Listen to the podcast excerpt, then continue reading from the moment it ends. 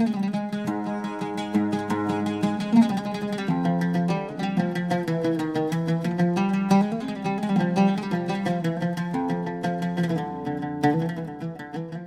آرام ماه نمایان.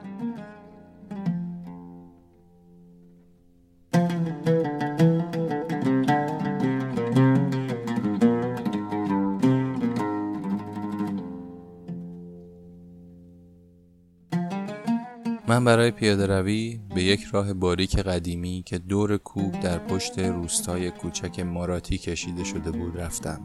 همین که به بالای تپه رسیدم با نزدیک شدن یک گله بوفالو که از چمنزار باز میگشتند متوقف شدم.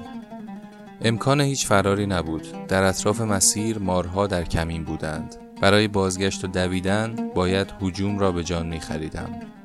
خاموش ایستادم و چشمانم را بستم و به سرعت با طوفان برقاسای گله محاصره شدم. اگرچه من لگدمال و شاخ زده نشدم و چهار پایان با هیکلهای بزرگشان بدون له کردن من از آنجا عبور کردند. اما هنگامی که به آرامی در نزدیکی من تکام میخوردند از گرمای بدن آنها آگاه بودم.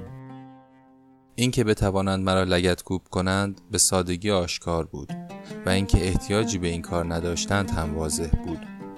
من برای آنها تهدیدی ایجاد نکردم و به آرامی دیدم که آنها نیز برای من تهدیدی ایجاد نکردند.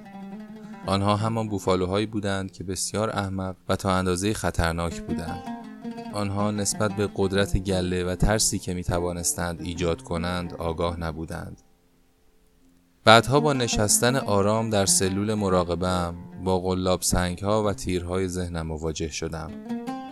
این مزاحمت ها نیز از هولناک بودنشان آگاه نبودند و نمی‌دانستند که چقدر من از تجاوز آنها به صلح و آرامشم بیزارم.